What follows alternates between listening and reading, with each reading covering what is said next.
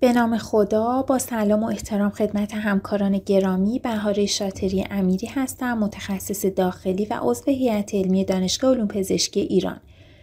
case discussion شماره 95 بیمارمون یه آقای 56 ساله هستند با سابقه hypertension که تحت درمان دارویی با آملودیپین والزارتان 560 میلی گرم روزانه قرار دارند طبق مانیتورینگی که برای فشار خون در منزل انجام میدن فشار خونهای بیمار کنترل شده هست و در فعالیت روزانه علامت بالینی خاصی رو ذکر نمی کنن و صرفا جهت follow up به شما مراجعه کردن. past medical history، surgical history و family history شون منفی هست. physical exam شون نرمال بوده و در routine lab test ی که جهت بیمار درخواست شده جز سطح 25 hydroxy ویتامین دی 16 نانوگرم per m سایر آزمایشات بیمار unremarkable بوده. سوالی که در مورد این case مطرح میشه approach تشخیصی و درمانی ما هست به این یافته آزمایشگاهی که به چه صورت خواهد بود. طبق تعریف National Academy of Medicine سطح مطلوب یا در واقع optimal ویتامین دی برای استفاده از اثراتش در سلامتی استخوان و سودمندی های extraskeletal سطوح بین 20 تا 40 نانوگرم per mL هست. و وقتی سطح ویتامین دی 12 تا 20 نانوگرم per mL باشه insufficiency ویتامین دی و زمانی که کمتر از 12 نانوگرم per mL باشه deficiency ویتامین دی مطرح است که بیمار ما در category insufficiency ویتامین دی قرار می‌گیره. خب علل متفاوتی برای کاهش سطح ویتامین دی سرم وجود داره. کاهش intake اختلال جذب کاهش exposure با نور آفتاب افزایش کاتابولیسم کبدی کاهش سنتز اندوژن که در بیماران CKD شاهد اون هستیم و یا در بعضی از بیماری هایی که مقاومت به ویتامین دی وجود داره و بیماران علائم مربوط به کمبود ویتامین دی رو نشون میدن. سطح نرمال و مطلوب ویتامین دی در واقع یه معیاری داره و زمانی که ما از سطح اپتیمال ویتامین دی صحبت می کنیم در واقع منظورمون سطحی هست که یک ساپرشن مناسب برای PTH ایجاد کرده و از هایپرپاره ثانویه ناشی از کمبود ویتامین دی جلوگیری می‌کنه و در حدی هست که اختلالی در جذب کلسیوم ایجاد نکنه و اون اثر پیشگیری کننده در شکستگی های استخوانی رو ایفا بکنه. به عنوان مثال سطح ویتامین دی وقتی کمتر از 4 نانوگرم پر ال بشه در واقع اختلال در جذب کلسیوم رو خواهیم داشت و برای اینکه از شکستگی های استخوانی جلوگیری بشه 30 تا 40 نانوگرم پر ال سطح مطلوبی هستش که برای ویتامین دی در نظر گرفته میشه. میزان نیاز روزانه به ویتامین دی 600 تا 800 واحد هست. که این 800 واحد بیشتر در افرادی هستند که سن بالای 70 سال دارند و exposure کمتری با نور آفتاب و به همین دلیل هست که در این گروه از بیماران 800 واحد به عنوان نیاز روزانه بیماران باید مد نظر قرار بگیره.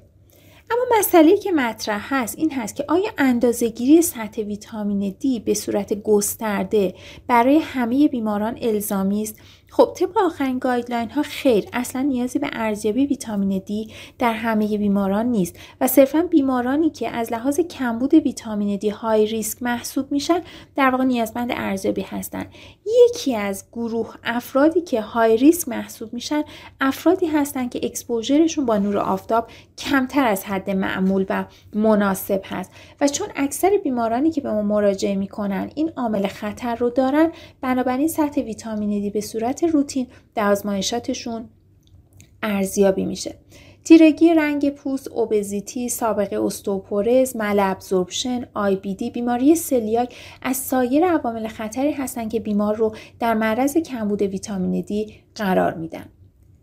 در مورد علائم بالینی که کمبود ویتامین دی ممکنه ایجاد بکنه حقیقتش اگه سطح ویتامین دی در سطوح بین 12 تا 20 نانوگرم per mL باشه یعنی همون محدوده insufficiency ممکنه بیمار هیچ علامتی نداشته باشه و در یافته های آزمایشگاهی هم سطح کلسیوم و فسفر بیمار کاملا در محدوده نرمال باشه. اما اگه vitamin D deficiency شما درمان نشه و یه طولانی مدت بیمار این کمبود سطح ویتامین دی رو داشته باشه ممکنه که در بیمار علائمی ایجاد کنه مثل bone pain، ضعف عضلانی، شکستگی استخوانی و حتی اختلال در راه رفتن. که بیشتر این سطح در سطوح کمتر از 10 نانوگرم per ایجاد میشه. یا سطوح اندکی بالاتر وقتی که خیلی طولانی مدت در واقع این کمبود ویتامین دی در بیمار وجود داره. خب در بیماری که به شما مراجعه می‌کنه و سطح ویتامین دی کاهش یافته داره درمان جایگزینی یا replacement با ویتامین دی باید شروع بشه. اما در این بین بیمارانی هستند که علاوه بر شروع درمان replacement باید secondary workup بشن برای عللی که منجر به کاهش سطح ویتامین دی در این بیماران میشه. مثلا بیماری های سوء جذب یا سلیاک. که cutoff سطح ویتامین دی برای بررسی این علل ثانویه 12 نانوگرم per ام هست. یعنی اگه سطح بیمار سطح ویتامین دی بیمار کمتر از 12 نانوگرم per ام باشه در این بیماران یه سری آزمایشات تکمیلی رو هم درخواست می‌کنید. شامل کلسیوم فسفر، alkaline phosphatase، PTH، الکترولیت ها، BUN، کراتینین و در بیمارانی که شک بالا به سلیاک وجود داره tissue transglutaminase antibody هم بایستی چک بشه. ولی خب در بیمار ما با توجه به سطح 16 نانوگرم per درخواست این آزمایشات تکمیلی خب لزومی نداره. در مورد رادیوگرافی صرفا در بیمارانی اندیکاسیون داره که bone pain رو ذکر می‌کنن و در معاینه tenderness لوکالیزه دارن که می‌تونه مطرح کننده یک fracture در استخوانشون باشه. در مورد درمان replacement پروتکل درمانی بر طبق همون تقسیم بندی هست که در ابتدای بحثمون عرض کردم. اگه سطح ویتامین دی در محدوده insufficiency باشه مثل بیمار ما 800 تا 1000 واحد روزانه ویتامین دی جهت بیمار تجویز میشه و سه ماه بعد سطح ویتامین دی در follow-up چک میشه. و اگه این سطح ویتامین دی در گل درمانی نباشه حتما باید دوز ویتامین دی افزایش پیدا بکنه. در بیمارانی که سطح ویتامین دیشون در محدوده deficiency هست یعنی کمتر از 12 نانوگرم per ال 25 هزار تا 50 هزار واحد هفتگی ویتامین دی برای بیماران تجویز میشه برای 6 تا 8 هفته. و بعد بیمار بر روی درمان maintenance قرار می‌گیره 800 تا 1000 واحد روزانه و مجددا سه ماه بعد ارزیابی میشه. این بار بر حسب سطح ویتامین دی پس از درمان پزشک تصمیم می‌گیره که ویتامین دی درمان مینتننسش ادامه پیدا بکنه دوز کاهش پیدا بکنه یا حتی قطع بشه و در مواردی که هنوز درمان نشده و در محدوده درمانی نرسیده در واقع دوز درمانی جایگزین ویتامین دی افزایش پیدا بکنه. در بیمارانی که علت کمبود ویتامین دی در اونها مل ابزوربشن هست نیازمند های دوزهای ویتامین دی هستند به طوری که 25 هزار تا 50 هزار واحد روزانه جهت بیمار تجویز میشه. و این تنها اندیکاسیونی هست که ما از مگادوزهای ویتامین دی در درمان بیمارانمون استفاده می‌کنیم. در غیر این صورت استفاده از مگادوزهای ویتامین دی در واقع نه تنها فایده ای داره در خیلی از موارد ممکنه ضرر هم داشته باشه. برای مثال استفاده از آمپول های 300 هزار واحد ویتامین دی خصوصا در افراد مسن منجر به افزایش CAC score یا همون coronary artery calcification score میشه که خب حتما با توجه به این ضررهایی که مطرح میشه از تجویز megadose های ویتامین دی باید خودداری بشه.